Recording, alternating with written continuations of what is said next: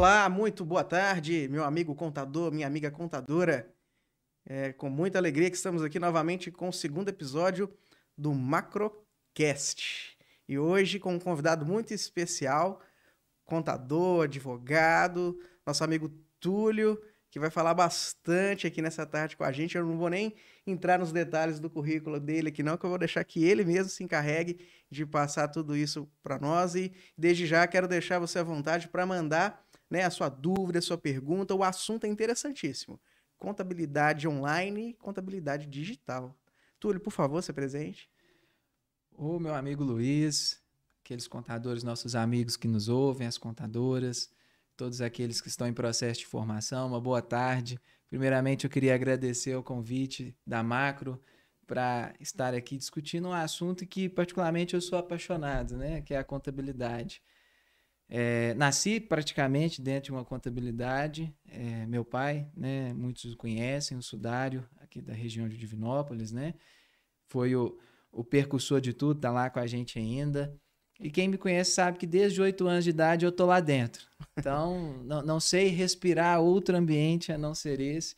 E por isso, ao longo da trajetória, fui estudando e fui querendo evoluir nesse contexto de visão do mercado contábil, que vem mudando tão rapidamente. Verdade, né? Verdade. Então, fico muito honrado pelo convite e queria aqui deixar meus agradecimentos, né, à Macro e a todos pela confiança de estar aqui batendo esse papo tão disruptivo. Verdade. Que é falar de contabilidade online e contabilidade digital. Muito obrigado, viu, Luiz? Obrigado eu, Túlio. Tenho certeza que os amigos contadores vão aprender bastante nesse bate-papo descontraído, vai agregar muito.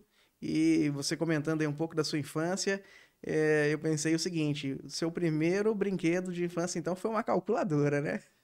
Sem dúvida, rapaz. Eu falo que minhas irmãs, eu tenho 3 irmãs, elas brincam que eu sempre fui um financista, assim, de natureza. Na época, era comum ter aqueles vendedores de jogos, Mineira, essas coisas. E tinha um amigo da família lá que vendia esses jogos e aqueles que corriam, que não eram premiados, ele brincava e me entregava. Eu, jovem lá, nessa idade aí de 8, 10 anos, eu transformava, fingia que aquilo era dinheiro, rapaz, e ficava brincando em casa que eu estava fazendo controle financeiro. Aí assim... Tipo o banco imobiliário banco imobiliário, e chamava, não, vem brincar comigo. Então todo mundo fala, isso corre nas veias, né? E a gente tem que fazer o que a gente gosta mesmo, porque no final... Às vezes você passa o dia todo ali, 10, 12, 13 horas trabalhando num tema e nem percebe, né? Sim, sim. Você acaba que gosta do que faz. A gente tem que ter a paixão por aquilo que a gente faz. Eu tive um professor, quando eu estudava contabilidade, até se ele estiver nos ouvindo, Fernando Vilela, grande amigo, que na primeira aula dele, ele falou uma coisa que todo mundo assustou e aquilo ficou marcado para mim, né? Ele falava o seguinte, gente... Só faça aquilo que você goste.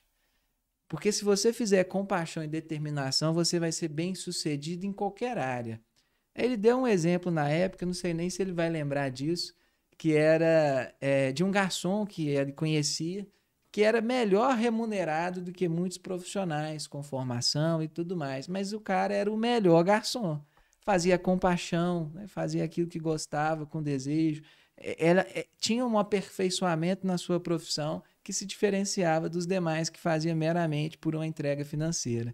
Então isso, a consequência dele de ter uma realização melhor do que a dos outros, ela adveio não pela escolha da profissão, mas pela forma que ele dedicou e por via reflexo ele se tornou aí um garçom bem-sucedido. Ele vestiu a camisa daquilo que ele gostava de fazer. E aí ele na continuidade fez lá algumas perguntas, tinha uma menina na sala. Por que ela estava lá? Ele fez isso para todo mundo. Ela falou, porque meu pai me obrigou. Aí eu lembro que ele parou a aula assim. Olha, se seu pai te obrigou, eu ficaria uma semana em casa pensando se realmente você queria estar aqui. Porque fazer obrigado, talvez você não vai chegar no caminho que você precisa. Todo mundo assustou assim, mas foi a mensagem, uma das mensagens mais fortes que eu já presenciei, né, dentro de uma sala de aula. E aquilo eu guardei para mim. Falei, poxa vida, né? Vamos caminhar nesse sentido. Era muito comum, hoje isso reduziu, no meu ver, Túlio, as famílias meio que escolher a profissão dos filhos, né, algum tempo atrás. E alguns filhos, às vezes, realmente, isso que você acabou de falar, acontecia muito. Os pais talvez viam nos seus filhos o que eles queriam ter sido, né? O que aconteceu diferente na sua vida, porque você viu seu pai fazendo, né? Cresceu dentro de um escritório e acabou tendo uma referência, um exemplo para continuidade, né? Quem sabe do negócio da família e até para aperfeiçoamento também, né? Justamente. Esse é um caminho muito interessante, né? Quando eu estava na contabilidade, comecei a conseguir entender por alguns processos. Eu peguei a época do início da informatização, né? Ali, no ido ali dos anos 2000, início dos anos 2000, né? Começou quando? O início da informatização, ela começou nos anos 90 na contabilidade, né? Você mesmo, você começou. Eu comecei nos anos 99, 2000, eu entrei para dentro do escritório. 2000. Isso. E a partir dali, a gente já começou a vivenciar um processo tecnológico mais forte, sim, né? Sim. Mas a minha atribuição mesmo era ajudar o pessoal do fiscal na época, né, a somar aquelas notinhas série D.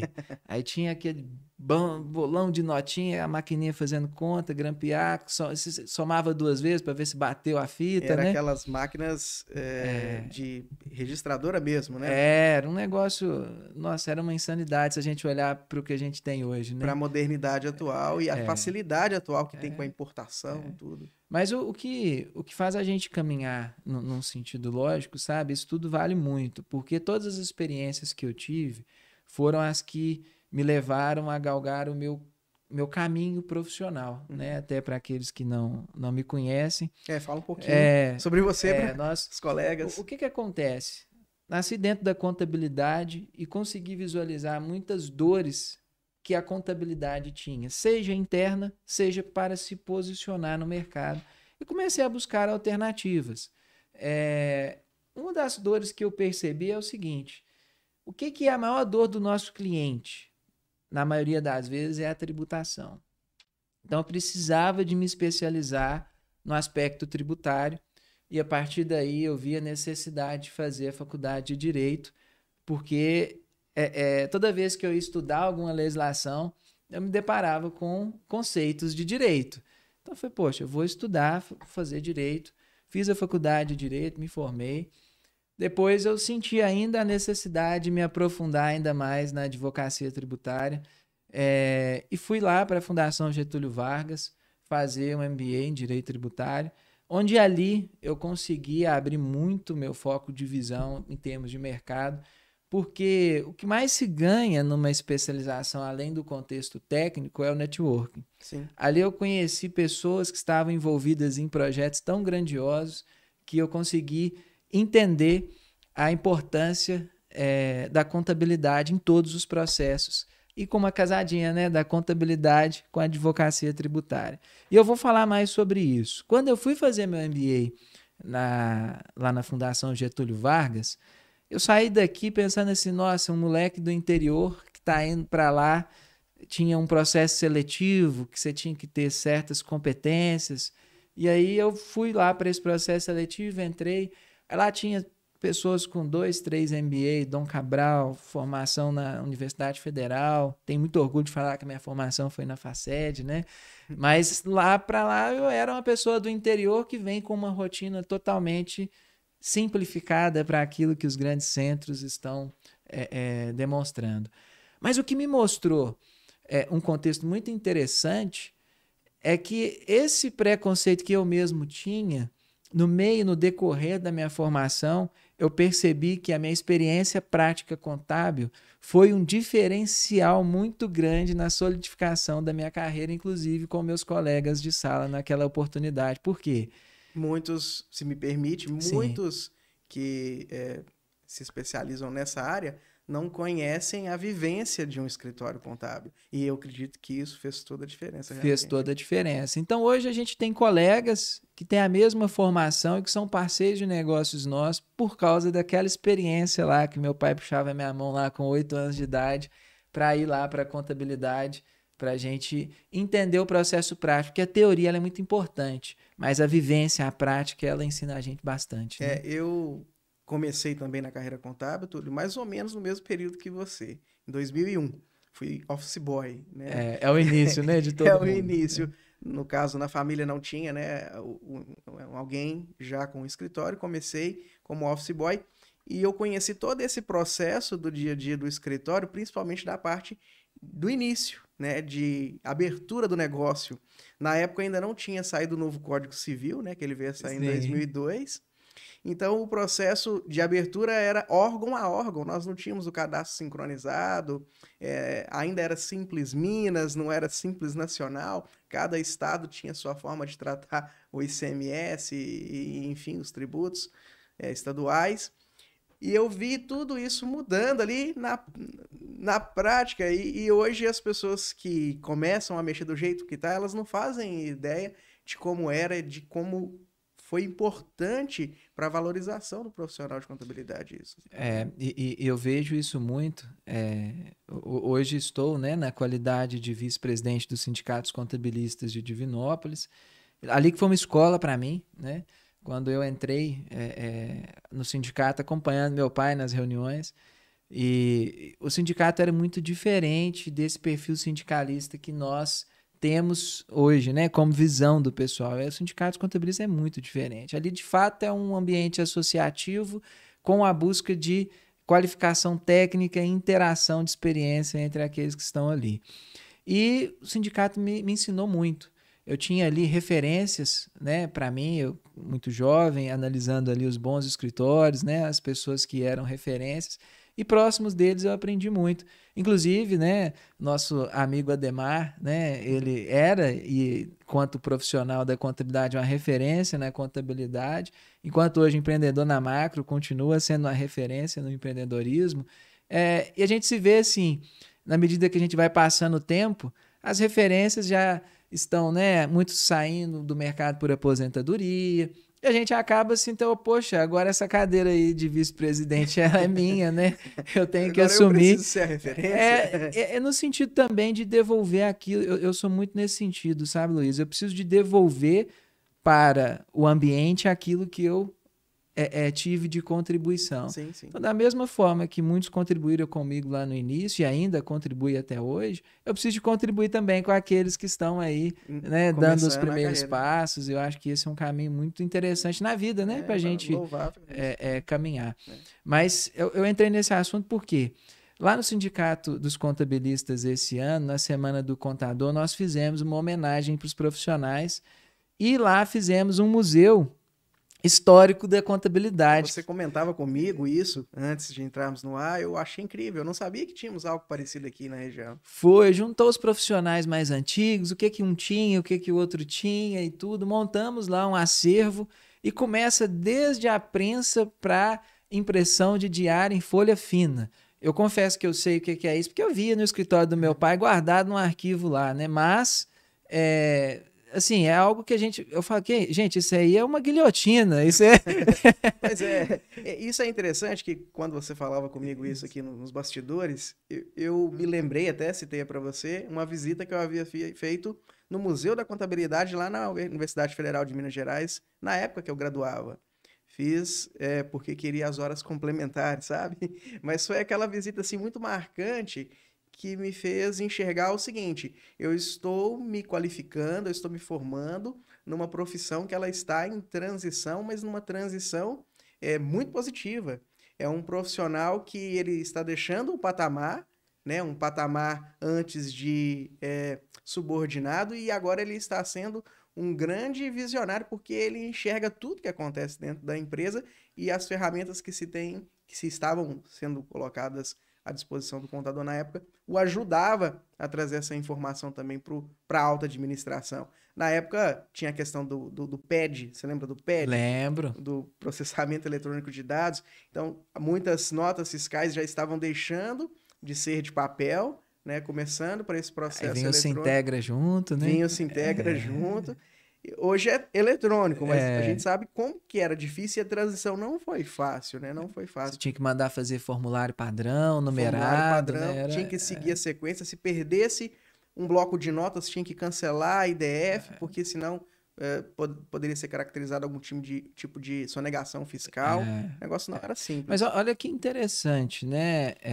E a gente vê que nessa mudança de mercado contábil, se a gente analisar o mercado com uma visão empreendedora, nós percebemos que tiveram muitas empresas que estavam próximas, fornecendo insumos a essa operação, que com a digitalização sai do mercado. Uma delas foram as gráficas. Sim. Não conseguiram compreender a mudança do mercado. Na hora que aconteceu, muitos não conseguiram se estruturar para essa mudança, porque pensa a quantidade de formulário padrão que parou de ser impresso com a nota fiscal eletrônica.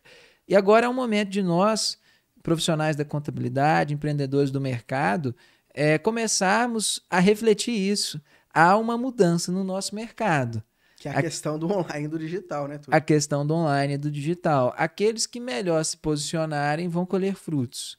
E não significa que a contabilidade vai acabar, né? Igual vira e mexe. As pessoas acreditam. A contabilidade ela é milenar, né? Sim, até você disse que gostaria de dividir um pouco disso com o público, porque muitos contadores já vieram sem saber, né? Eu brincava com você, Luca Pacioli é capaz de falarmos esse nome e muitos não saberem quem é. E aí esse é um caminho, né, Luiz? Porque, veja bem, a contabilidade lá, partidas dobradas, lá de trás, qual era o objetivo? Qual foi a necessidade da contabilidade? Por que ela surgiu? Controle patrimonial. Exatamente. Ponto. As pessoas tinham que saber quais eram seus bens, quanto valiam os seus bens, até para que pudesse existir a relação de trocas. Relação de troca. E com o tempo isso foi se amadurecendo para uma questão até estratégica, né? Que aí passou a ter uma visão não só para a questão da relação de troca, mas para um aperfeiçoamento da mercância também, como um todo, né? E aí nós nos deparamos numa situação hoje que a reflexão que eu me pergunto, né? Uma dor hoje dos escritórios de contabilidade no geral é: será que nós entregamos contabilidade? Ou será que contabilidade é um termo que se tornou mais abrangente do que a ciência contábil? Num sentido de que nós empreendemos e trouxemos para nós outras competências. Então, por exemplo, hoje você entra dentro de um escritório de contabilidade, você tem lá departamento pessoal, você tem lá departamento fiscal, legalização de empresas, um outro já tem até SST, né? Sim. Que pegou ali um bracinho junto com o E-Social. Você tem o departamento contábil, ou seja, o negócio empreendeu e se tornou maior do que uma contabilidade em si. Por quê?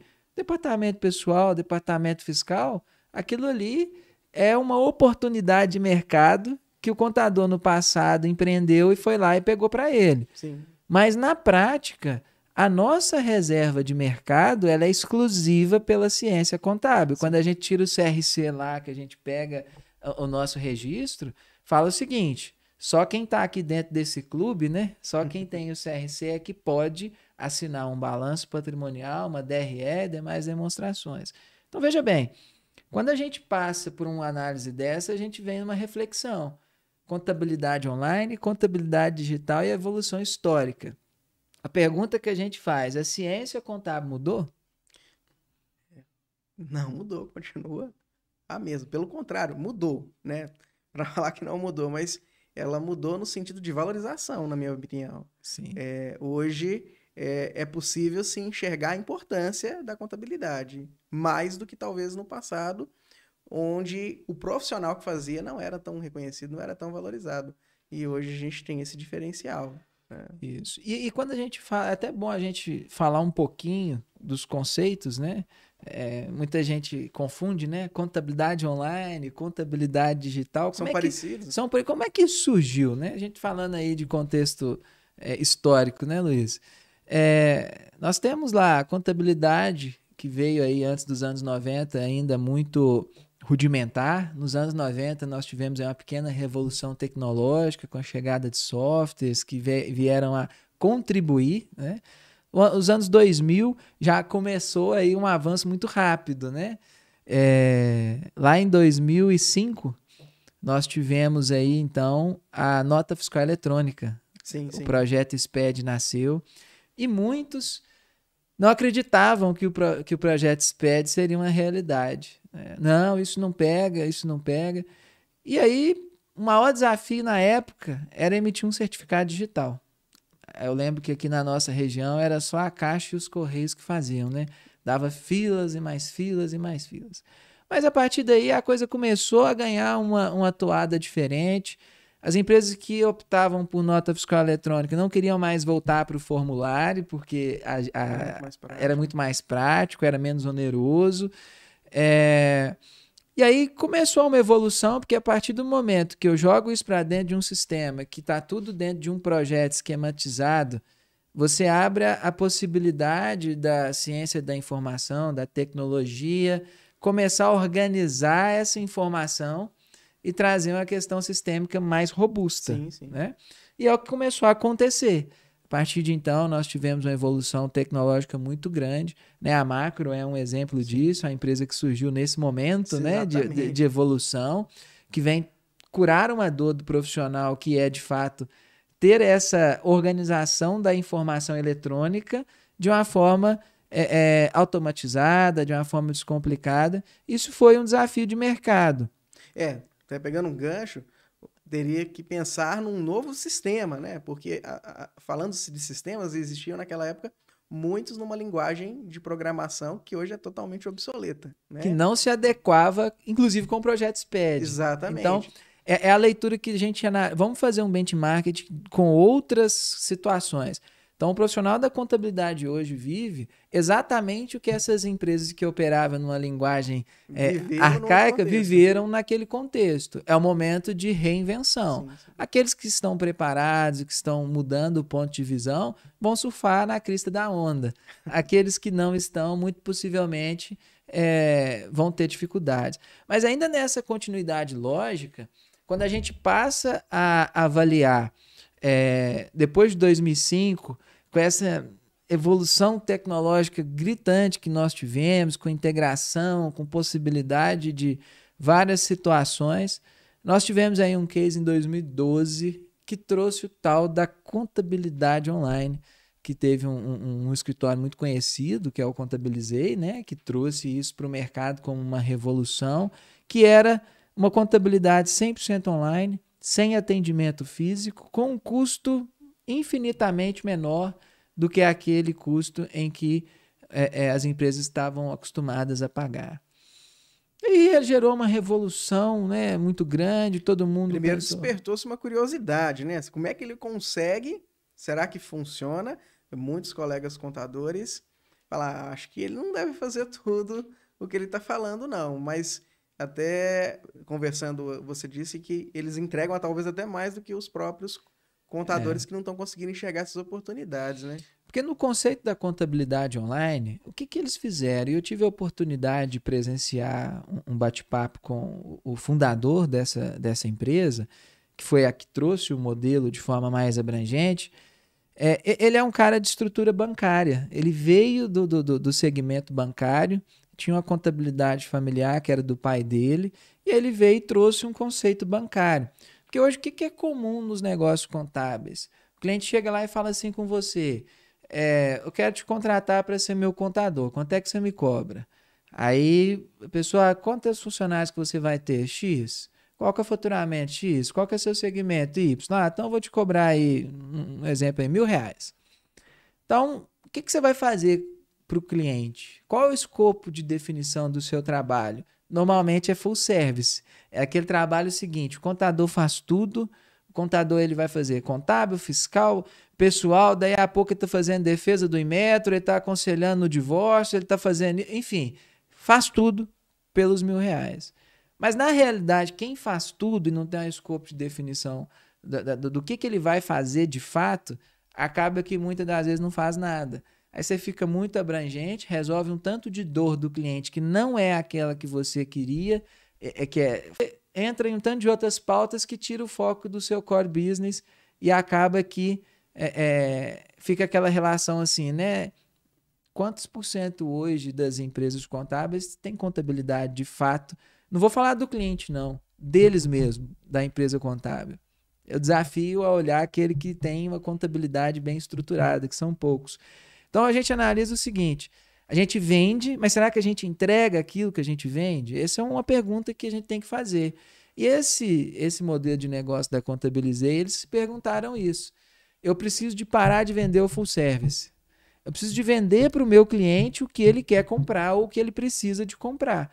Então eles fazem lá, na época era R$ 39,90, né? Ah, contabilidade para quem não tem funcionário. Mas como é que era o modelo deles? Era muito diferente do nosso. Não tem atendimento por telefone, não tem atendimento presencial, é tudo via ticket online. Tranquilo. O cara emite a nota já integrado no sistema deles, ou seja, existe uma inteligência ali que não vai haver interferência humana. A gente fala que é um sistema self-service, quem alimenta ele é o próprio usuário, ou seja, o nosso cliente. A parte contábil, da mesma forma, existe ali um prazo, olha, você tem até o dia 15 para me mandar extrato, para me mandar a conciliação do extrato e demais situações. Ah, mas e o cliente que não manda? Vai fechar dia 15 do jeito que está lá. Se tiver que reabrir, não é retrabalho, eles cobram de novo. Tem um preço para a reabertura do balancete. É. Ah, mas eu tenho que recalcular um fundo de garantia. É cobrado separado. Eu ia falar justamente isso. Existe essa dificuldade do cliente, dos escritórios, saber que há um retrabalho em se recalcular um imposto, em refazer um processo. Agora diminui um pouco a questão do E-Social, né? Entrando na área trabalhista. A questão da admissão retroativa. Mas isso atrapalhava muito a vida também de muita gente em escritórios. Mas prosseguindo. Não, isso vai no escopo contratual. O que que eles fizeram? Mudaram a tratativa contratual. Olha, eu vou te cobrar efetivamente pelo serviço que eu faço com eficiência. Eu te cobro barato porque eu tenho muita tecnologia por trás. Então, o cara que é representante comercial, que emite uma nota por mês, que ele tem lá uma conta bancária com 5, 6 movimentações só por mês, coisa muito simples. Recebe, paga as despesas, distribui lucro. Esse cara dá realmente muito pouco trabalho. Se ele mandar tudo organizado, dá pouco trabalho. Então, esse cara eu vou cobrar barato dele. Mas se ele precisar de um cadastro no Core, se ele precisar de qualquer outra situação, eu tenho um preço tabelado. É o que o banco faz. O que o banco faz com você? Pacote de tarifa. Pacote de tarifa. Pô, eu tenho um pacote de tarifa aqui que me dá uma TED, me dá tantos depósitos. Um dia desse, nós depositamos lá no banco, lá teve uma taxa. Agora o banco, não sei se há muito tempo, mas nós percebemos agora, cobra taxa por excesso de depósito. Então, ou seja, tá lá, o pacote de serviço dele tá delimitado. Eles começaram, foi em Santa Catarina, não foi? Se não tiver foi em Santa Catarina. Santa Catarina. E aí esse pacote deles, quando você pergunta o seguinte, qual é o ticket médio? Na época, o ticket médio deles estava próximo de R$400. Ou seja, hoje já deve ter mudado, enfim, eles mudaram a estratégia um pouco de mercado, mas às vezes o ticket médio dele estava maior do que muitos que vendem um full service. Sim, sim. Porque o cara, ele compra sabendo o que ele está comprando e o que ele não está comprando. Uhum. Esse é o ponto do modelo de negócio da online. Eu acompanhei essa crescente deles. Hoje eles não estão só mais lá na região sul do país, eles estão no Brasil todo. Sim. Né? Inclusive eles têm a questão... Porque com isso, com esse crescimento rápido, surgiu a demanda de mão de obra. Né? Quem vai trabalhar conosco, como que eles vão ser remunerados? E parece que eles entraram na onda do home office e eles têm bastante colaboradores em todas as regiões do país atuando home office. E eles fizeram assim porque, uma vez que eu conheço o mercado de Santa Catarina, eu já sei todas as exigências do fisco, do meu estado, da minha cidade ali, dos principais municípios na região metropolitana, digamos assim, do estado de Santa Catarina, fica mais fácil de eu criar o escopo. Mas quando eu começo a ir para outras regiões, que vêm as suas particularidades, se eu não tiver alguém que conheça, né, igual que a MacroSystem hoje, ela tem clientes nos 5 estados do Brasil, nos 5 regiões do Brasil, melhor dizendo. Então, às vezes, é comum no nosso setor de atendimento, no nosso setor de consultoria onde eu trabalho, não na parte pessoal, porque ela é geral, mais geral, né? Mas na parte fiscal, né? Às vezes a pessoa se confunde com uma obrigação ou outra porque não está acostumado com aquilo no dia a dia. Então, essa evolução da contabilidade digital traz também a necessidade do conhecimento macro, não apenas micro, né? E é isso mesmo. E quando a gente fala do modelo de negócio da Contabilizei e dos outros players que já tem aí, inclusive tem hoje um modelo online até em Divinópolis, né, nascendo. Tive a oportunidade de palestrar junto com o fundador lá também. Quando a gente analisa esse modelo, o que a gente tem que pensar? De onde surgiu isso? Surgiu da figura do contador, que deu um passo atrás e foi ser empreendedor. O que esse cara fez lá? Ele pegou, analisou o modelo de negócio contábil como uma empresa. e parou de vender hora dele e passou a estruturar o negócio como uma linha de produção. Esse é o modelo de negócio dele. E aí ele consegue precificar cada tipo de serviço, cada tipo de entrega e também, um ponto importante, ele não atende todo tipo de cliente. Ele é extremamente segmentado. Ele não quer atender uma indústria lucro real. Não, ele quer atender um simples prestação de serviço, hoje já avançar para outros tipos também mais descomplicados, mas é aquele nicho de mercado. Então ele atende muito bem aquela pessoa que se alinha não só naquele tipo de serviço, mas também na forma deles de trabalhar. Ou seja, eu sou online, eu preciso que você me dê a informação, você está disposto a fazer isso? Tô, então vem para cá que você vai ser bem atendido. Aí é a questão, né? Na nossa empresa, quem dita a regra de como receber a informação? É o cliente ou somos nós, né? É desafiador a gente analisar isso no dia a dia. Muitas das vezes a gente tem problemas com nossos clientes. Por quê? Porque eles não querem seguir o padrão que a gente precisa para entregar o nosso trabalho. Vamos falar de contabilidade. Quem não sofre com problemas de conciliação bancária, de entrega tempestiva e organizada da documentação? O pessoal de lá, eles criaram uma regra muito clara. Se você não me enviar, eu vou fechar com o que tem. E se for para abrir, eu abro com o maior prazer, mas eu vou te cobrar de novo. Ou seja, os clientes de quem tem uma contabilidade mais tradicional, eles estariam dispostos a esse modelo? É uma questão de mentalidade do empresário. Mas a gente percebe que com a crescente do empreendedorismo e com as várias ferramentas que são oferecidas, os novos empreendedores, eles procuram fazer certo, porque eles não querem se aventurar, eles querem se desenvolver, eles querem que o seu negócio alavanque, escale, e aí acaba colaborando com esse modelo novo, né? Com esse modelo novo. Porque aí a gente fala agora da contabilidade digital. Hoje eu acredito que não existe mais nenhuma contabilidade que não é digital. Se você tem lá um software contábil. Se pudéssemos, para quem ainda tem dúvida, porque o tema traz essa dúvida. Sim. Digital e online é muito parecido. Você não concorda comigo? Porque online é a questão do acesso, de fazer tudo com o auxílio da internet, estar online. Agora, o digital tem a ver com a forma como eu armazeno as informações, eu estou certo? É por essa lógica que eles acreditam na diferenciação? Na realidade, vamos dizer assim, não existe literatura sólida para gente pra conceituar e caracterizar isso. Eu falo que é muito mais uma leitura de marketing do que uma leitura de literatura contábil. Uhum.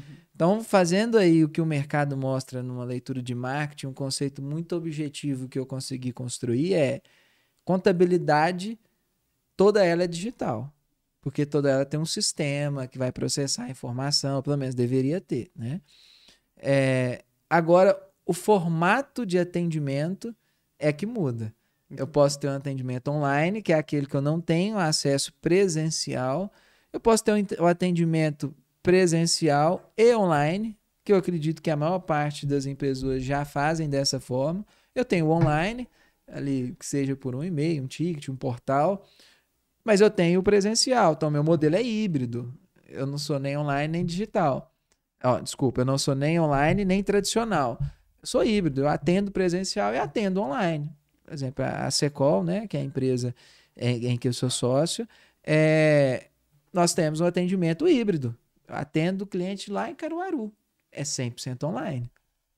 Mas eu também atendo os clientes aqui presencial normalmente. Então, nosso modelo é híbrido. Agora, o modelo 100% online, ele atende hoje um nicho muito específico, que é o nicho voltado aí mais aos PJs, ao comércio. É desafiador para eles mudar para um ambiente diferente. Então, vamos fazer uma conceituação para o pessoal entender. Contabilidade digital, acho que todos somos. Agora, o formato de atendimento. A gente tem o online, tem o tradicional e tem o híbrido. E aí, cada um vai se posicionar dentro daquilo que for interessante. Já quando a gente parte para entender modelo de negócio, aí a gente já tem outra conceituação. Eu tenho a contabilidade voltada à compliance fiscal, que eu posso ter qualquer meio de atendimento. Eu tenho a contabilidade consultiva e a contabilidade estratégica. E aqui é onde acontece a magia. Não é pelo meio de atendimento, é pelo que eu me proponho a entregar. Eu posso ser uma contabilidade online e estratégica ao mesmo tempo. É desafiador, o mercado ainda não conseguiu chegar nisso, mas eles querem. Por quê? Por exemplo, essa empresa que nós atendemos lá em Caruaru, nós fazemos reuniões estratégicas com eles todos os meses, online. Meu modelo não deixa de ser online, para esse fim. E eu estou com um pé lá no estratégico. O grande mercado, os grandes players ainda não conseguiram fazer isso porque é desafiador para eles em termos de time, né? Ter uma equipe para entrega estratégica é diferente para ter uma equipe de entrega de compliance fiscal, que a maior parte é feita através de inteligência artificial, né? Eu tenho uma equipe ali mais para um ajuste fino, mais para execução. Quando eu falo que a magia acontece aí, é porque compliance fiscal. O mercado fala que hoje esse é um segmento de commodities, que é o seguinte, aqui tem grandes players brigando, nós temos lá a Contabilizei, mais vários outros com aportes milionários brigando por esse mercado de compliance fiscal. Então aqui existe uma tendência clara de queda de valorização ao longo do tempo. Isso aí é fato. O que é o compliance fiscal, né, gente? Para ficar mais interagido. É aquela contabilidade basicão. Eu foco em entrega de folha, escrita fiscal e a contabilidade é só para cumprir tabela, para falar que tem. Não tem viés consultivo. Eu esperava você concluir a fala. Eu ia dizer que isso vai muito também do contribuinte. Isso. Ele não está muito interessado na informação contábil para tomada de decisão, para avaliação do seu patrimônio. Ele quer só o seguinte... Eu quero entregar o que o governo manda eu entregar, ficar em dia para não ter problema, ele não está interessado, é o que conversávamos também aqui um pouco no bastidor antes de começar o nosso podcast, mas esse é uma crescente.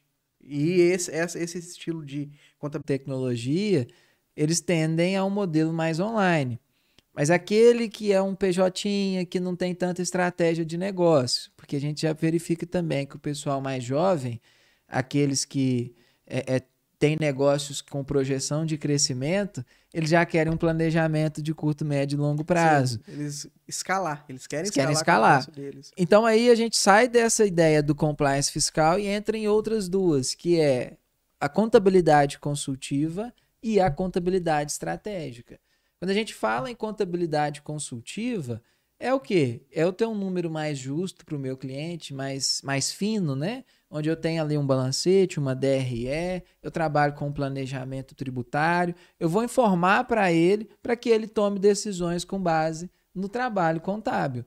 Então, a gente participa do planejamento municiando o empreendedor, o empresário de informações contábeis e fiscais. Para ele fazer a boa gestão e escalar. Para ele fazer a boa gestão e escalar.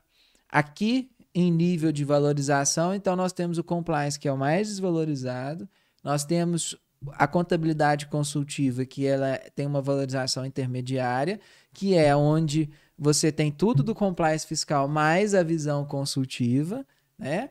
E temos a contabilidade estratégica, que ali é onde há maior valorização no cenário, que eu falo que é aquele momento em que o contador se posiciona como um conselheiro do negócio. Sim, e isso envolve, especializado nessa parte tributária, né? Especialmente nesse sentido, porque a questão do domínio dos impactos de uma tributação sobre um negócio, principalmente sobre um negócio que tem uma variação muito grande. De simples nacional, não sei se você vai concordar comigo, mas de simples não tem nada, né? Com certeza. E sempre está tendo alguma mudança de CNAE ali na tabela, então essa contabilidade estratégica que você propõe, que você acabou de comentar, ela tende a deixar o empresário ciente de, a qualquer momento, ele precisa de, talvez dentro de uma estratégia de um grupo empresarial, ter uma empresa separada, para que não tenha impactos na sua tributação, né? Isso. E aí, ô Luiz, é um ponto que é interessante quando a gente fala o seguinte, nós temos aqui compliance fiscal, contabilidade consultiva e contabilidade estratégica em níveis de valorização. Por que a contabilidade fiscal é menos valorizada? Porque nós já temos uma enxurrada de tecnologia substituindo a mão de obra humana. Então, a tecnologia conseguiu avançar e boa parte do processo é automatizado ou com inteligência artificial, enfim. Então, esse compliance fiscal, como eu tenho uma tecnologia mais democratizada, quando eu falo tecnologia democratizada é porque quando sai uma tecnologia nova, ela é muito cara. Sim. Aí, de repente, ela vai barateando, todo mundo tem acesso e aí vem um grande player com investimento, faz o melhor filtro daquilo tudo e joga lá para dentro para ele como eficiência operacional. É o que acontece no compliance fiscal. Você concorre com o mercado que é muito agressivo. E, em contrapartida, como eu tenho uma tecnologia muito avançada, exige menos conhecimento técnico de quem opera.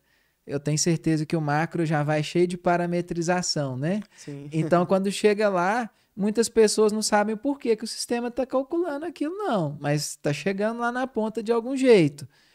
Ou seja, o sistema vendeu, além do sistema, uma expertise que facilita o trabalho de quem adquire. Mas isso todo mundo tem acesso. Porque o cara que vai contratar o sistema, ele tem acesso a essa ferramenta. O que faz com que só essa entrega seja uma entrega de menor valor agregado. Concordo. Porque ele está vendendo uma ideia que já vem pronta. Então, quando eu entro nessa pauta para dizer o seguinte, como eu saio do nível de compliance fiscal para o nível consultivo e estratégico? Não tem outro caminho, a não ser a especialização técnica do profissional e do time que vai atender. Sim. Porque o ponto de dar um próximo passo, como que eu vou apresentar a consultoria para o empresário se eu não estou preparado tecnicamente? Porque aqui é onde não entra robotização, aqui é onde a tecnologia é meramente um meio e não um fim. Eu desafio a falar o seguinte, é onde ainda precisa do ser humano. Ainda precisa do ser humano. Do intelecto dele, do ser pensante, do mesmo que pensou na automatização para que agora pense, ó, precisamos fazer assim para que alcancemos tal resultado. E são poucos que conseguem fazer isso hoje. E é isso que tá o ponto. Aí a gente chegou no ponto da virada. Quem vai conseguir se estruturar no mercado nessa visão que nós falamos que a gente está numa virada de chave é quem se posicionar onde mais tiver conveniência. Então, eu estou dizendo que o mercado de compliance fiscal é ruim? Não. Eu estou dizendo que o mercado ele é mais desvalorizado. A tendência é que aumente o volume de trabalho e reduza a receita por aquele serviço prestado. Então, nós temos que fazer uma análise de gestão do negócio. Uhum. Para o cara que vende isso lá na Contabilizei, por exemplo, ele tem o número dele lá, ele apresentou isso para a gente. A última linha dele lá tem que dar lucro, né? Então, se está dando lucro e o modelo funciona, está tudo certo. Quem olha para dentro do negócio, e onde é o erro? De quem vende a preço de compliance fiscal e quer entregar a consultoria. Existe um erro muito grande na execução da modelagem. Por quê? Eu vendo a preço de banana e quero entregar ao preço de uma banana e quero entregar um cacho de banana, né? Essa conta não vai fechar. Eu passo a não entregar o que eu vendi e passo a entregar o que eu não vendi. Isso em algum momento vai desconectar e vai ter um problema. É onde a gente consegue perceber muitas empresas contábeis não entregando contabilidade de fato, porque a gente acaba entregando um tanto de outras coisas e esquece da contabilidade. E aí você me fala o seguinte, Túlio, é aquele pequeno contador que tem, é ele que bate escanteio, cabeceia, e, enfim, o escritório às vezes não tem uma estrutura e precisa de repensar o modelo. Precisa de repensar o modelo. E quanto antes ele repensar o modelo, a chance dele maior é a chance de sucesso. Uhum. Ah, Túlio, então você está me falando que o cara não pode trabalhar pequeno na contabilidade? Não, não é isso que eu estou falando. Ele tem que entender o modelo e se posicionar onde ele consegue ter maior lucratividade. Porque eu desafio a entender aquele que está trabalhando para não ter lucro. Mas o que a gente percebe é que tem muito contador trabalhando sem ter lucro. Por quê? Primeiro, não sabe precificar o serviço, confunde os modelos de negócio e ainda, quando precifica o serviço de forma razoável, ele fica estrangulado porque não tem uma equipe ali para dar um suporte, não tem uma estrutura. E o mercado mudou, né, Luiz? E ele também fica dessa forma, Túlio, porque como... Aí eu entendo que é porque vem no que você falou lá no início. Ele não tem o escopo do que ele oferece. Então ele fecha um pacote, mas ele não sabe quando o que está entrando para ele fazer está fora do que ele deveria fazer, porque não foi feito o trato da forma correta. E aí ele absorve muito trabalho que ele não está recebendo por aquilo, se sente desvalorizado, sobrecarregado, sem pessoas para ajudá-lo, com o fisco batendo na porta, porque a questão da digitalização foi um projeto do fisco para beneficiar o fisco. O E-Social mesmo que o diga. Ele é uma maravilha, mas é para beneficiar o fisco, com porque certeza. Aí reduz questão de pessoas para auditar, né? Trouxe benefícios também para auditoria externa, auditoria interna, porque facilita na hora dos pareceres também, das perícias, mas o principal interessado na digitalização é o fisco e quem se posicionar bem, igual você falou, vai conseguir sair valorizado. Mas quem não vai, às vezes, desistir. Na época que veio o E-Social, muitas pessoas falam, eu vou desistir do E-Social.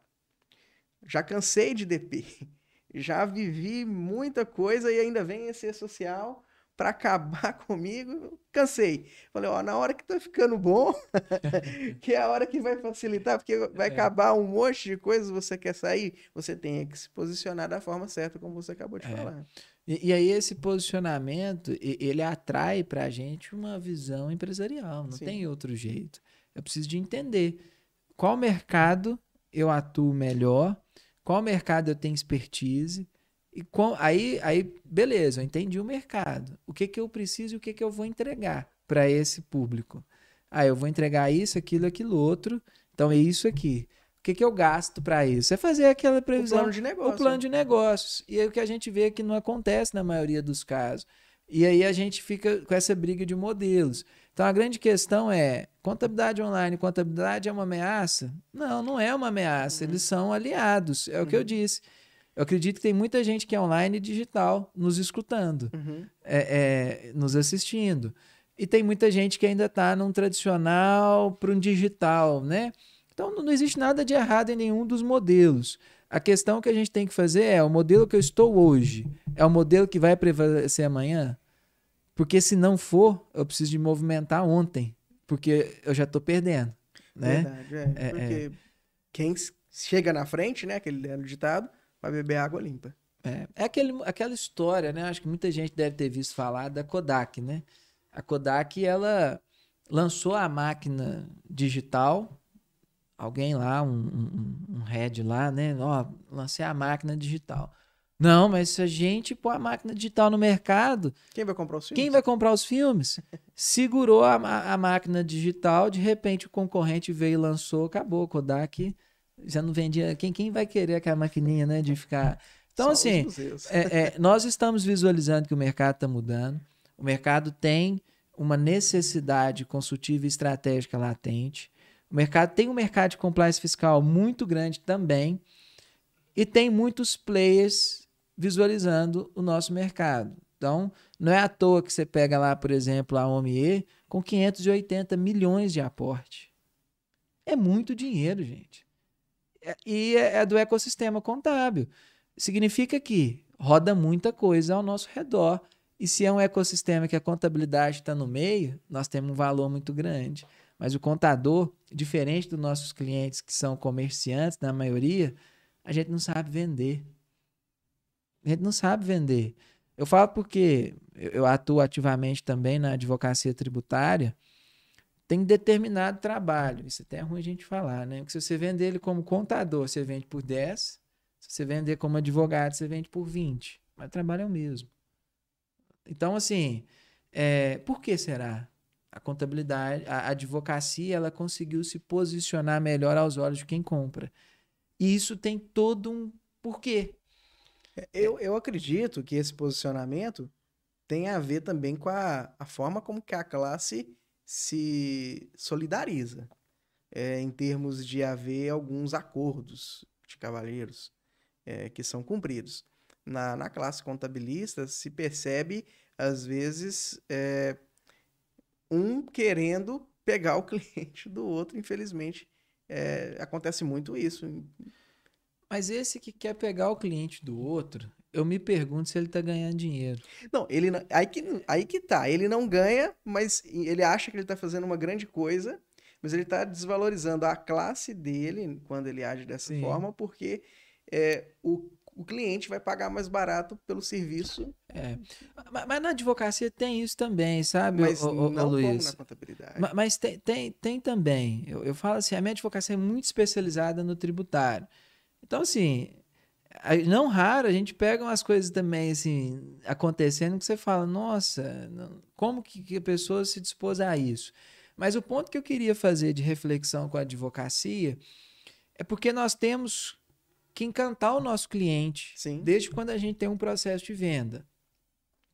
O cliente não sabe o que é contabilidade online, o que é contabilidade digital. Ele vai comprar aquilo que mais encantou ele, né?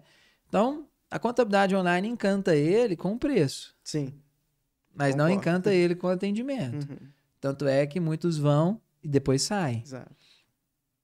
Nós que não atuamos especificamente no mercado online, onde é que a gente vai encantar o nosso cliente? No serviço. No serviço. No acompanhamento. No acompanhamento. Na gestão. Na gestão. E eu vou além. O cara que cobra muito barato, ele pede poder de investimento. Se você não tem poder de investir no seu negócio retrai a cada dia. Então, quando eu falo isso por quê? Vamos pegar um quê? Eu gosto muito de fazer um benchmarking com outros segmentos sim, que a gente traz para o nosso. Barbearia e salão de beleza. Hoje você pega barbearia, não tem uma barbearia que não segue um padrão que o cara vai lá, pinta de uma forma diferente, tem lá um atrativo... O cara quer vender uma experiência. Ele não quer vender um corte de cabelo. Porque o corte de cabelo era R$5, hoje é R$35, R$40. Porque ele vende uma experiência, não é só um corte de cabelo. Tem escritório de contabilidade que é muito mais feio esteticamente que uma barbearia. Não estou falando mal dos barbeiros, não. Estou falando que eles estão vencendo a gente em termos de estratégia. Então a gente precisa de investir no negócio. Eu preciso de investir em pessoas, eu preciso de investir em processos, eu preciso de investir em estrutura. É os 3 P's, né? Uhum. Pessoas, processos... os 3 P's... Falta um P aí, né? Essa estrutura não tá no P, não. Pessoas, processos e preço. Mas eu tenho a estrutura, que ela... Quando o cliente chega num local e ele visualiza uma estrutura legal, ele tem um atendimento diferenciado, ele sente que tem parte técnica por trás, ele vai te valorizar. Então, quando o cara cobra muito barato... Ele não tem condição de entregar nada disso. Pode acontecer, às vezes, de estarmos atraindo quem é como nós. É a empatia, né? Exatamente. Se eu quero ter um cliente que me valorize, não pelo que eu cobro, mas pelo que eu entrego, aí essa mudança que você está propondo, que você está sugerindo, também vai fazer com que outros clientes... possam enxergá-lo, né? E essa questão estrutural, né, gente? Não estou falando de luxo, não, né? Não é a gente ter um ambiente de luxo, não. É um ambiente organizado, minimamente organizado, limpo, que apresente bem aquilo que nós estamos entregando para o cliente. Não raro você ainda vê empresas contábeis com aquela mesa cheia de papel bagunçado, aquela coisa assim, né? Então... eu diria menos ainda, Túlio, assim, no sentido assim, de algo que vai encantar o cliente. O que você está propondo é que a contabilidade consiga encantar. Consiga encantar. Para que o valor não seja questionado. Uma vez eu participei de uma palestra e o palestrante motivacional ele se caracterizou como um vendedor de picolé. E ele tinha um carrinho ali com várias coisas. E ele conseguiu, assim, de uma forma tão lúdica, fazer com que todos... Até quem não gostasse de picolé, escolhesse um picolé sem se preocupar com quanto era o preço. E depois, o preço foi assim, um absurdo, mas as pessoas não se preocuparam com o preço porque elas gostaram da forma como que elas receberam aquele produto ou aquele serviço, né? Às vezes, o empresário ele precisa de alguém que escute o que ele quer, e não necessariamente resolva o problema dele naquele momento, mas que seja apenas capaz de dizer o que ele vai ter que fazer. Se ele encontrar alguém que o escute e diga o que ele tem que fazer, quais taxas ele tem que pagar, quais os primeiros passos, quais os documentos que ele tem que providenciar, ele já vai estar encantando. Porque muitas das vezes o cliente ele não é escutado no escritório. Ele não é escutado no escritório. Não sei se você concorda comigo. Sim. E quando você não é escutado, você procura quem te escute. É. E aí a gente vê, o cara já não é escutado, pegando um gancho. O online, ele já fala pro cara, eu não te escuto, mas eu te cobro barato. Mas aí é aquele cliente que tá sendo atraído pelos valores. É, mas aí, veja bem, esse cliente que já tem o sentimento que não tem voz. Uhum. Eu já não tenho voz, ninguém me atende. E tem um que cobra barato. Eu tenho lá um online 100% que ele já me fala que eu não vou ter voz. Mas ele cumpre a tabela, então eu vou economizar. É mais ou menos essa a leitura. Então, assim, não existe modelo certo, sabe, Luiz? Eu acho que não existe um modelo certo e errado. Existe aquele que eu melhor consigo me posicionar para ganhar dinheiro. Sim. Sim. Né? E entender que o mercado está mudando. Entender que o mercado. Se eu não me posicionar sabendo que é desse jeito... É, a regra do jogo no mercado é enquanto tem demanda, vai ter oferta.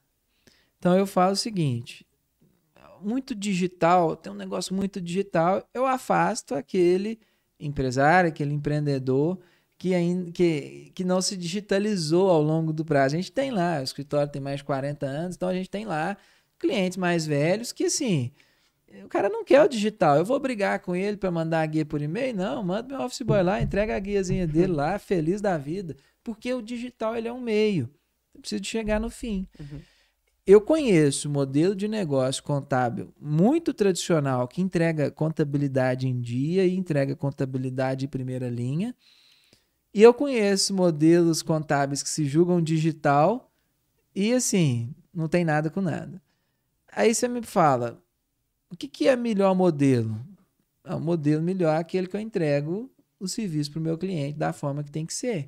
Aquilo que eu prometi eu tenho que entregar, entendendo que a tecnologia é o meio e não é o fim. Sim. Porque se a gente passa a entender que a tecnologia é o fim, nós fomos substituídos. Exatamente. E eu acredito que isso não vai acontecer. E quando a gente passa por essa leitura de revisão do processo empresarial do meu negócio contábil... eu passo a ver um oceano de oportunidades. Sim.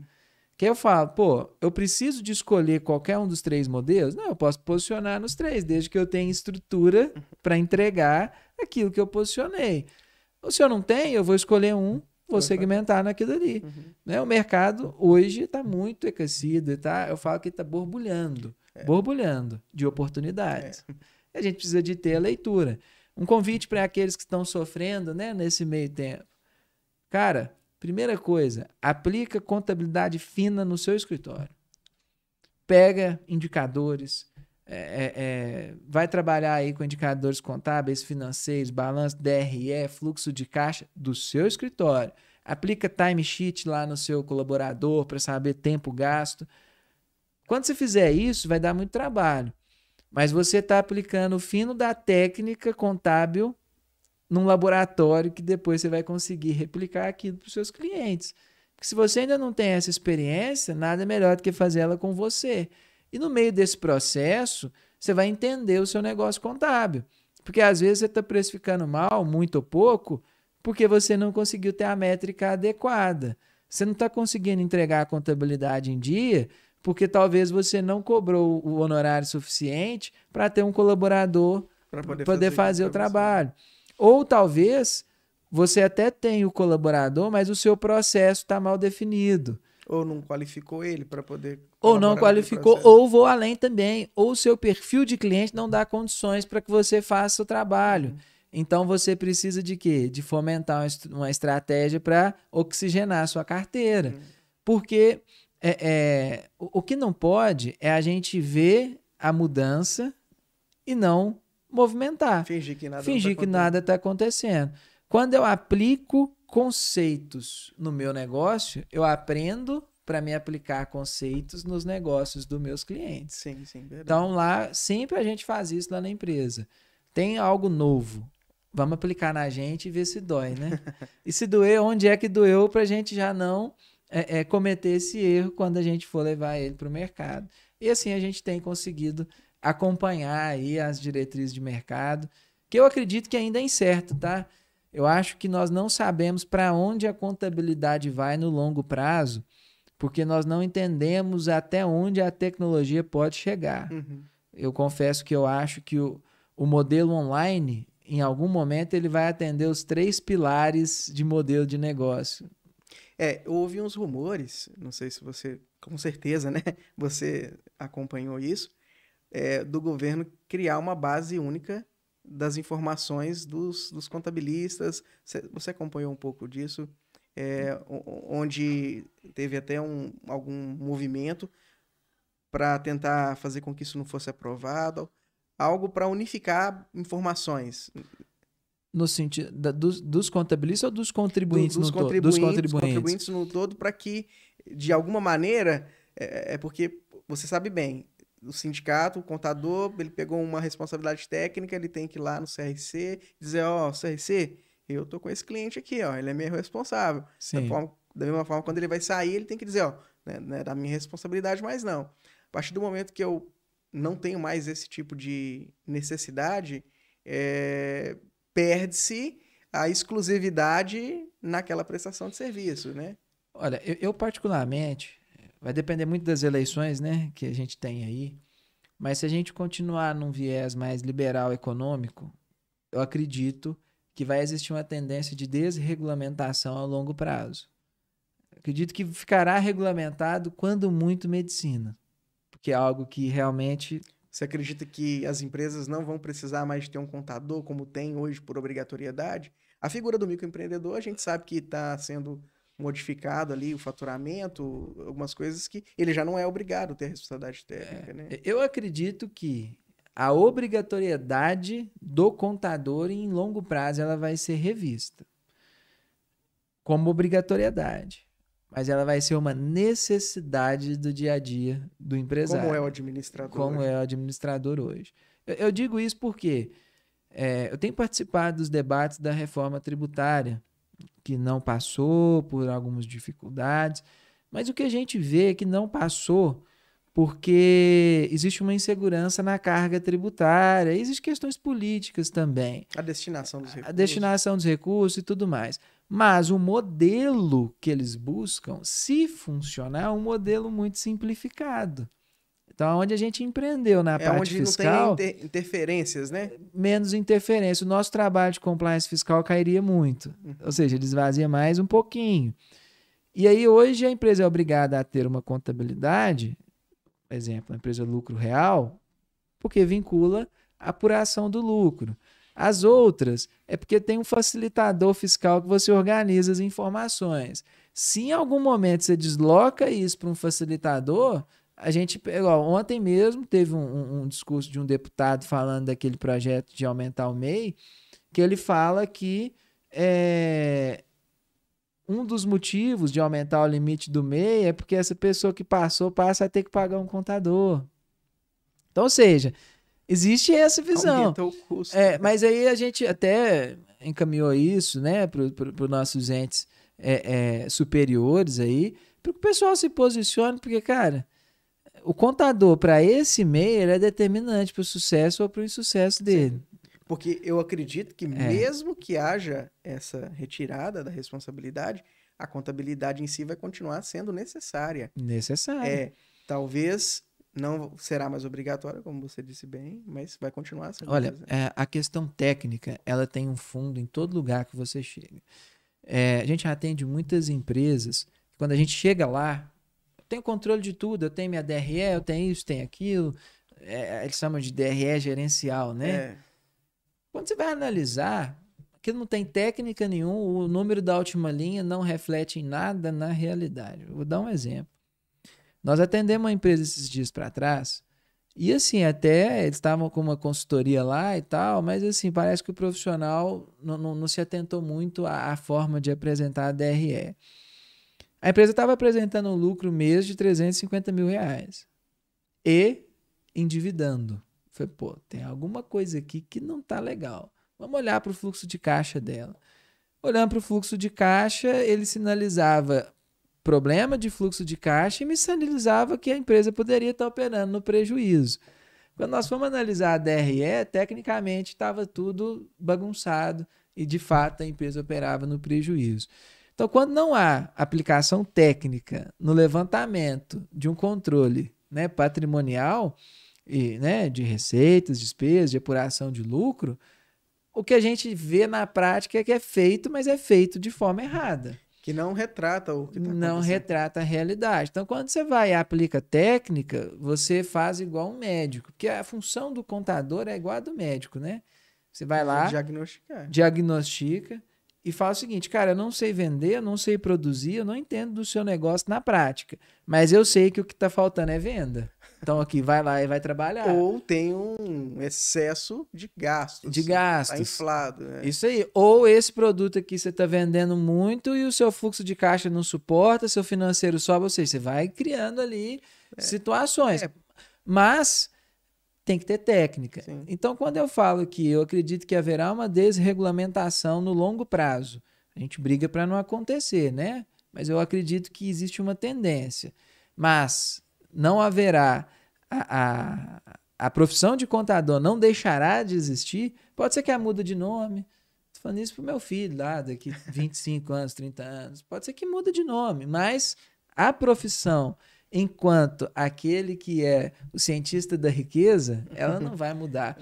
E eu gosto de falar que é cíclico. Hoje nós vivemos um momento em que aquilo que nós empreendemos no passado, que era o departamento fiscal, departamento pessoal, nós já visualizamos outros players empreendendo também. Uhum. Mas temos essa reserva, por enquanto, de mercado, que é a ciência contábil. Sim. Então é cíclico. Agora eu preciso de investir na ciência contábil para fazer uma contrabalança para esse aqui passar a ser um acessório do de cá, ou seja, voltar ao que deveria ser. Não é a contabilidade como acessório do fiscal e do pessoal. É o fiscal e o pessoal como acessório da contabilidade. E aí você consegue mudar um pouco da visão de longo prazo do mercado da contabilidade. Túlio, você me fala isso em 20 anos? Não. Hoje, quando você vai estudar planejamento por OKRs, fala-se que a gente precisa de ter um planejamento estratégico de longo prazo, mas de um ano. Pô, você fazia planejamento antigamente para 5 anos. Hoje não. Quando você vai trabalhar questões mais modernas de gestão, igual a gente vê OKRs que nasceu na Google e em outras empresas, é um ano. Como é que você vai... Então, assim, para o próximo ano, eu entendo que nós temos que posicionar no mercado cada vez mais consultivo para a gente brigar menos de com preço no compliance fiscal, né? Para ele ser um acessório. E o que fomenta a gente, no longo prazo, a ter isso estruturado para qualquer lado que o mercado for, é a capacitação técnica. Então, o que eu prezo muito lá no nosso time é todo mundo tem que estar fazendo algo constantemente para aprimoramento técnico. Então, eu faço, todo mês eu estou lá, tenho que colocar meu certificado lá dos cursos que eu estou fazendo e nosso time também. Porque isso vai fazer que a gente sempre esteja num nível de excelência. Se a gente para e fica no conceito que a gente tinha lá atrás, a gente não avança. E todos os cursos que a gente faz, a base é a mesma, muda a forma de entregar. Verdade. Então a gente tem que estar sempre atento às oportunidades. Exatamente. Né? Túlio, papo muito agradável, muito enriquecedor, tenho certeza, para nós aqui, para os colegas contadores e contadoras que estão acompanhando. Nem vi as horas passar, já são 3:10. Olha, rapaz. E eu acredito que seria positivo a gente continuar falando, teríamos mais assuntos, né, para poder passar para o público, mas também podemos deixar, por que não, para um outro momento, para você voltar com mais sobre isso, não é mesmo? Para o nosso público continuar acompanhando, porque à frente ali do sindicato você sempre fica atento realmente às tendências, vamos dizer assim, né, que nos acompanha. Mas antes da gente finalizar, eu gostaria, né, que você pudesse concluir, né, esse tema de uma forma que fique fixada bem naqueles que estão acompanhando e deixo aberto também algum serviço, algum apoio que o sindicato oferece para quem está começando a empreender nessa área, né? O espaço está aberto para você poder falar também nesse sentido. E lembrar os nossos ouvintes, né, os nossos telespectadores que estão acompanhando aí o Macrocast, né, o segundo, que vai ter outros episódios, mas que a MacroSystem está caminhando nesse sentido, né? O CEO da empresa está aqui nos bastidores acompanhando atentamente, né, tudo que está acontecendo. Ele está implementando algumas mudanças de processos internas aqui para ajudar o nosso usuário a enxergar, né, até essa expertise de enxergar que a contabilidade é algo que ele pode entregar de diferente que outros ainda não estão oferecendo e sair assim na frente, né, para ter algo diferente para entregar. O que já deveria ser o diferente, nunca num escritório de contabilidade falar que fazer a contabilidade seria o diferente. Mas como quase ninguém faz, acaba que quem faz o diferente, né? Mas a palavra está com você nesse sentido e desde já, né, agradeço demais a sua participação. Ô Luiz, muito bom, rapaz. O tempo passou realmente, passou muito rápido e eu naturalmente falo muito, né? Então a gente vai emendando um assunto no outro aqui. Espero que a gente tenha conseguido levar uma compreensão para o pessoal que objetivamente eu falo o seguinte, não tem certo ou errado, né? O certo é você fazer o que você gosta e ser remunerado por aquilo. O que eu não acho legal é o profissional que muitas vezes está fazendo o que gosta e não está sendo remunerado por aquilo. A gente vê muito contador sofrendo com isso. Então isso, eu falo que eu deixo o meu apoio pessoal, né, para ajudar esse pessoal. Sigam lá nas minhas redes sociais, né, @tuliocesar26 lá no Instagram. Quem quiser me chama lá, pode bater um papo comigo. O Sindicato dos Contabilistas tem uma reunião toda quinta-feira, às 8 horas, na sede do sindicato ali no Santa Clara. E essa reunião é aberta a todos os associados. Aqueles que ainda não são associados vão para conhecer, porque é essa troca. Tá? Lá a gente fala de legislação, lá a gente fala de negócio. No mínimo 30, 40 contadores toda semana tem lá para bater papo e trocar experiência. Então fica o convite a todos. Finalizando assim, para a gente falar do assunto e encerrar, o que você deve fazer hoje no seu negócio? Olhar para dentro, planejar, capacitar, posicionar e executar. Ótimo. E depois você começa de novo. Porque quem vence nesse mercado? Quem vence no mercado, gente, é aquele que menos erra. Porque errar, todo mundo vai errar. Então, o que eu quero convidar vocês é uma reflexão de encarem o seu negócio contábil, a que porte que seja, como empresa. A partir daí, você muda o seu paradigma. Lembrando que a empresa tem que entregar o que vende e tem que dar lucro. E aí, você vai fazendo o processo inverso de tudo isso. Me coloco à disposição de qualquer colega que queira conversar, debater mais sobre o assunto, porque a gente vai aprender e vai construir junto. Um forte abraço, estarei sempre à disposição da Macro para falar desse e de outros temas que a gente tem aí uma certa facilidade e fico à disposição. E também ficamos, né? Acredito que o Ademar me permite falar isso com você, como tem essa reunião ali dos contabilistas, né?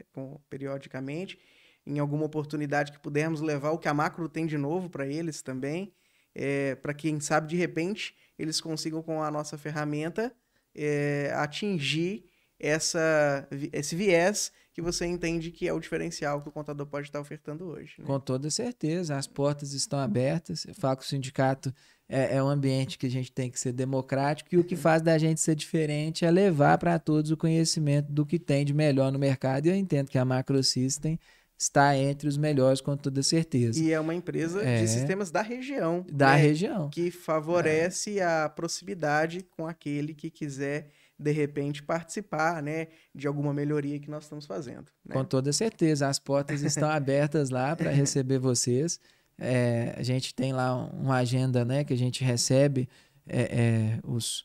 Eu digo parceiros, não necessariamente parceria do sindicato, né? Parceiro dos contadores geral, né? E de alguma forma pode beneficiar. Quando é um parceiro dos contadores, passa a ser um parceiro do sindicato. Sim, é verdade. O sindicato, ele tem portas abertas, né? Para esses tipos de situações, especialmente para vocês, para o Ademar, que já foi nosso companheiro lá, né? Há muito tempo. Inclusive, eu falei isso e repito, né? Foi uma das referências que a gente sempre analisou no mercado contábil e hoje é no mercado aí de empreendedorismo, né? Que o que nós precisamos de fazer em tudo é aprimorar aquilo muitas das vezes que já está pronto. Hoje tudo existe. Porque o processo de inovação Ele não é inventar uma coisa nova. É eu conseguir aprimorar algo que às vezes já acontece. Vou trazer ele para a minha realidade. Trazer ele para a minha realidade. Então, dentro de tudo isso que a gente falou, aquilo que for útil é nesse sentido. Eu vou inovar num processo de trazer isso para dentro da minha realidade como uma forma de adequar e criar um processo novo, uhum, que esse processo seja comercial para que isso volte numa pirâmide de bate e volta, né? Porque aquilo que vai, se foi bem feito, ele vai voltar e fica naquela linha. Então, é isso aí. Estamos de portas abertas e que trabalhamos em parceria, né? Tá certo, então. Muito obrigado, Túlio. Seja bem-vindo sempre aí. Um grande abraço a você que nos acompanhou e até um próximo Macrocast.